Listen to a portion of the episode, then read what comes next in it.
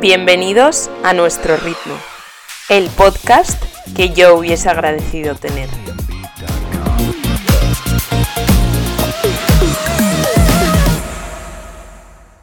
Qué ganas tenía de volver a grabar un episodio. La semana pasada no pude subir ninguno porque, como os dije por Instagram, me operaron de las amígdalas y era incapaz de hablar. Pero estoy de vuelta y para recompensaros, eh, hoy os traigo el episodio que más me habéis pedido, que es el de la amistad. Así que vamos allá. El diccionario define amistad como relación de afecto, simpatía y confianza entre personas que no son familia. Pero desde mi punto de vista, yo creo que la amistad va muchísimo más allá que eso. He tenido la gran suerte en mi vida de tener buenísimos amigos, desde los que están conmigo desde que entré en el cole hasta los que conocí hace poquísimo. Pero también me he cruzado con los peores, los que te cambian por cualquier cosa que les beneficie más. Yo siempre digo que estamos acostumbrados a cambiarnos de trabajo porque ya no nos aporta nada, a cambiarnos de carrera porque no es lo que nos esperábamos, a romper con alguien porque te resta más que te suma. Pero, ¿qué pasa con las amistades? Yo creo que no estamos acostumbrados a separarnos de aquellas amistades que ya no te aportan. Tenemos la manía de querer retener a la gente, porque es tu amigo de toda la vida, porque ha estado en tu clase desde que tenéis uso de razón, porque las mejores noches han sido a su lado, cualquier cosa, pero es algo que hay que cambiar. Mi mejor amiga siempre me dice, Olivia, avanzarás cuando dejes el pasado atrás. Y creo que esa frase es súper útil para este tipo de situaciones.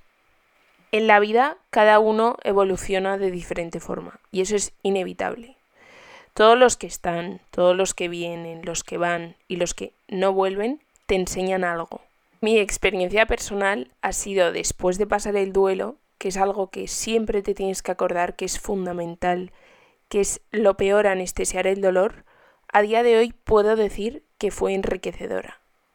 Me topé con gente disfrazada de persona, eh, gente interesada, egoístas y con una máxima. Te querré según lo que tengas. Es absurdo negarte que la inocencia muchas veces nos juega malas pasadas, pero yo creo que es lo que nos hace ser auténticos. Yo di todo lo que estaba en mi mano y de esa experiencia he aprendido que la confianza tarda muchísimo en tenerse y rápidamente se va. Hazme caso. Cuando te encuentras con algún problema, cuando alguien te defrauda, cuando crees que nadie es irreemplazable, es el momento de salir a flote. Aunque tú ahora no lo sientas o aunque tú ahora no lo veas, la vida en ese momento te está enseñando que nada es para siempre, que hay diferentes circunstancias, diferentes prioridades, que cada uno tenemos nuestra forma de ver la vida y eso puede hacer que ya no vibres de la misma manera. Y por sentir eso no tienes que tener miedo, al contrario, tienes que abrir tus alas, tienes que volar, Tienes que darte cuenta que hay muchísima gente que vibra como tú, que quiere lo mismo que tú y que incondicionalmente te va a apoyar. Y sobre todo que sepan que el verbo ser es mucho mejor que el tener. La vida te pone personas, te pone circunstancias, te pone experiencias que hace que el evolucionar sea una experiencia súper divertida.